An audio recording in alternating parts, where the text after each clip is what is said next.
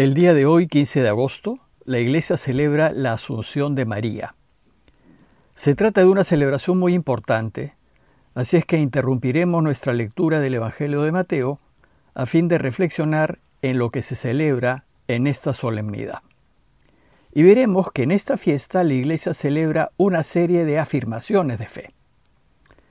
Para esta ocasión, la Iglesia nos invita a meditar en el texto de Lucas uno, treinta y nueve al cincuenta y seis. Y el texto dice así: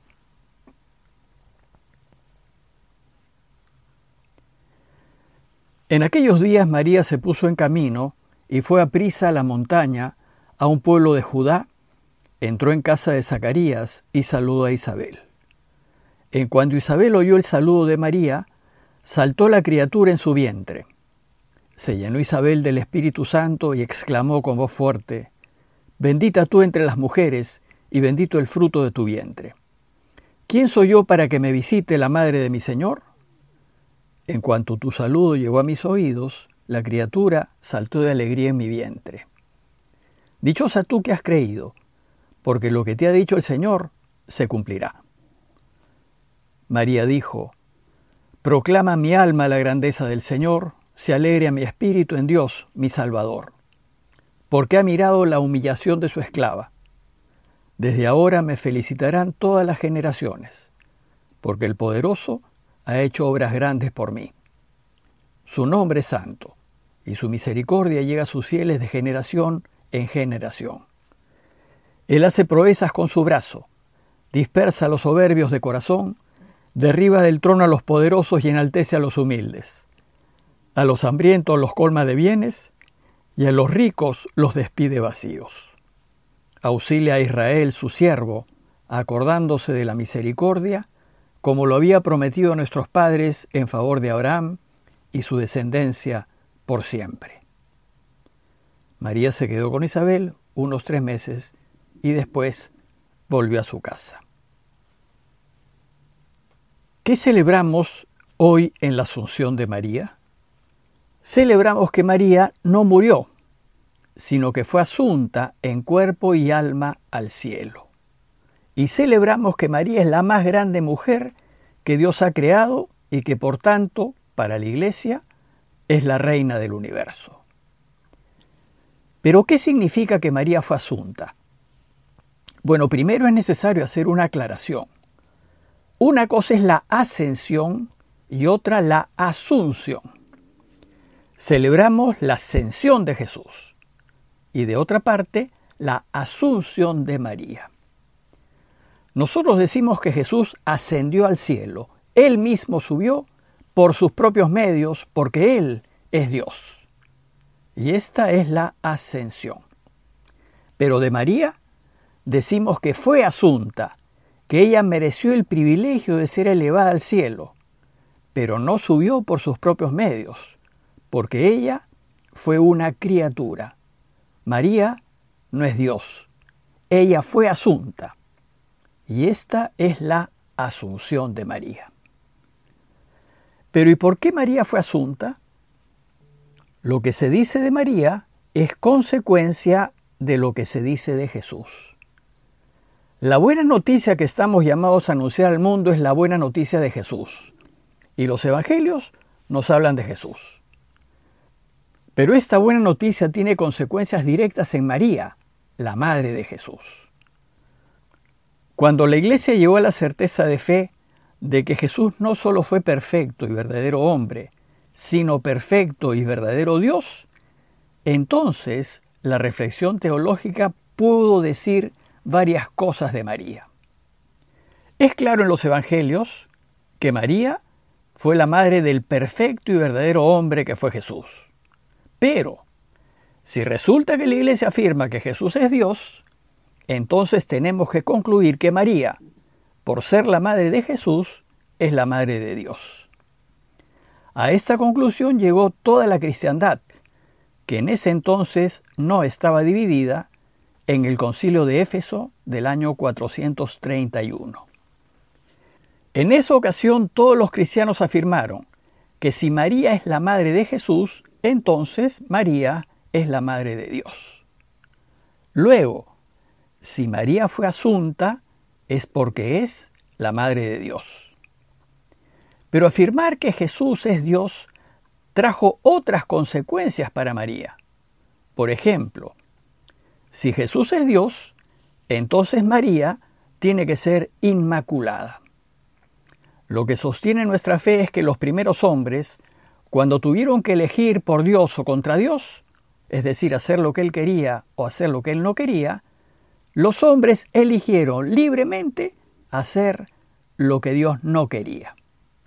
Y con esta primera decisión, perdieron la posibilidad de ser totalmente felices. Esta primera decisión fue tan crucial para la humanidad que pasó, si se puede decir, a formar parte de su A D N espiritual.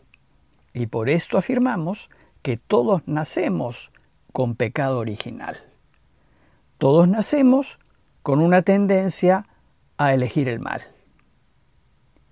Ahora bien, inmaculada quiere decir sin mancha. Y esto significa que María nació sin mancha, sin pecado original. Es decir, ella fue preservada de ese pecado original. ¿Y por qué tuvo María que nacer sin pecado original?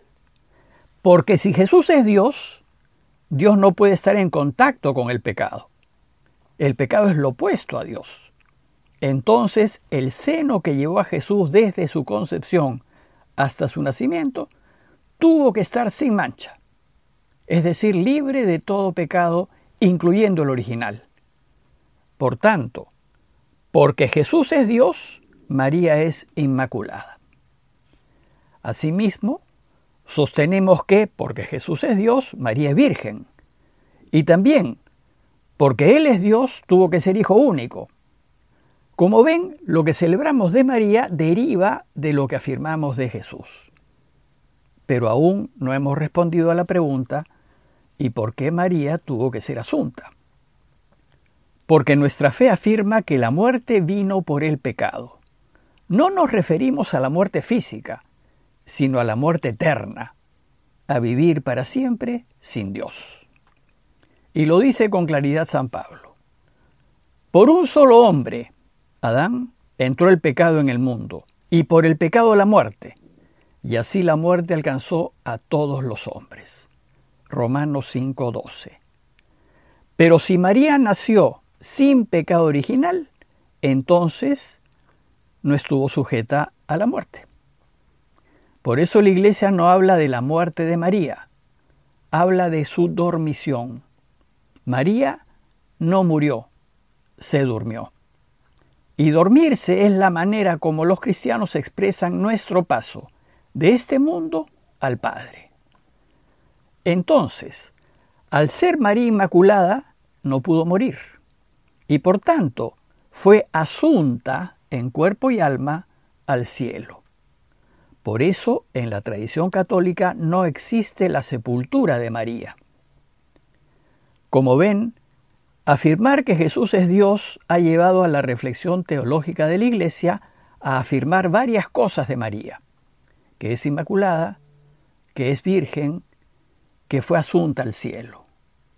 Todas estas afirmaciones reflejan la extraordinaria grandeza de María, su cercanía a Dios y, por tanto, su capacidad de interceder por todos nosotros ante Él. El texto que hoy nos propone la Iglesia es para ayudarnos a reflexionar en estas afirmaciones de fe acerca de María. El relato de hoy, que trata de la visitación de María a su pariente Isabel, fue escrito en la última década del primer siglo, que es cuando se estima que Lucas escribió su Evangelio, y recoge el sentir de la Iglesia hacia María, la madre de Jesús. Dice el texto que su parienta Isabel se llenó del Espíritu Santo y exclamó con voz fuerte, «Bendita tú entre las mujeres y bendito el fruto de tu vientre». El Espíritu Santo hace decir a Isabel que María es bendita entre todas las mujeres. Y como dijimos al inicio, la Iglesia reconoce a María como la más grande mujer creada por Dios. Y es bendita porque el fruto de su vientre es bendito. Es decir, porque Jesús es Dios. Luego Isabel dice: ¿y quién soy yo para que me visite la madre de mi Señor? Cuando Lucas escribió su evangelio, la iglesia entera afirmaba que Jesús es el Mesías y el Señor. Y en cuanto tu salud llegó a mis oídos, dice el texto, la criatura saltó de alegría en mi vientre. Juan Bautista, que estaba aún en el vientre de su madre, salta de alegría ante la presencia de María y de Jesús, aún en gestación. Pues la creación entera, y en especial los justos, se alegran del pronto nacimiento de Jesús. E Isabel concluye diciendo a María: dichosa tú que has creído, porque lo que te ha dicho el Señor se cumplirá. María es dichosa y es grande por haber sido elegida para ser la madre de Dios. María es dichosa y es grande porque buscó e hizo la voluntad de Dios.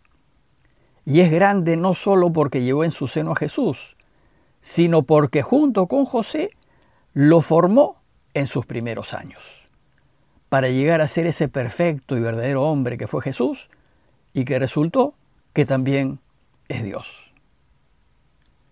Y por todo esto la Iglesia nos invita a amar a María, a honrarla y a venerarla, y a tenerla como Madre nuestra, para que interceda por nosotros ahora y en la hora de nuestra muerte. El texto de hoy termina con un cántico en boca de María que se conoce como el Magnificat y que recoge todas las esperanzas de Israel. Que Dios es grande y que es santo, y que Dios se ha fijado en ella y en consecuencia en el pequeño pueblo de Israel, y que se ocupa de los pequeños y de todos los que lo necesitan. María vivió su vida como le enseñó a Jesús, haciendo la voluntad del Padre en todo. Pidámosle pues a María que nos ayude a acercarnos a Dios, que nos ponga con su Hijo y que interceda por nosotros, para que así como lo fue ella, seamos verdaderos seguidores de Jesús. Parroquia de Fátima, Miraflores, Lima.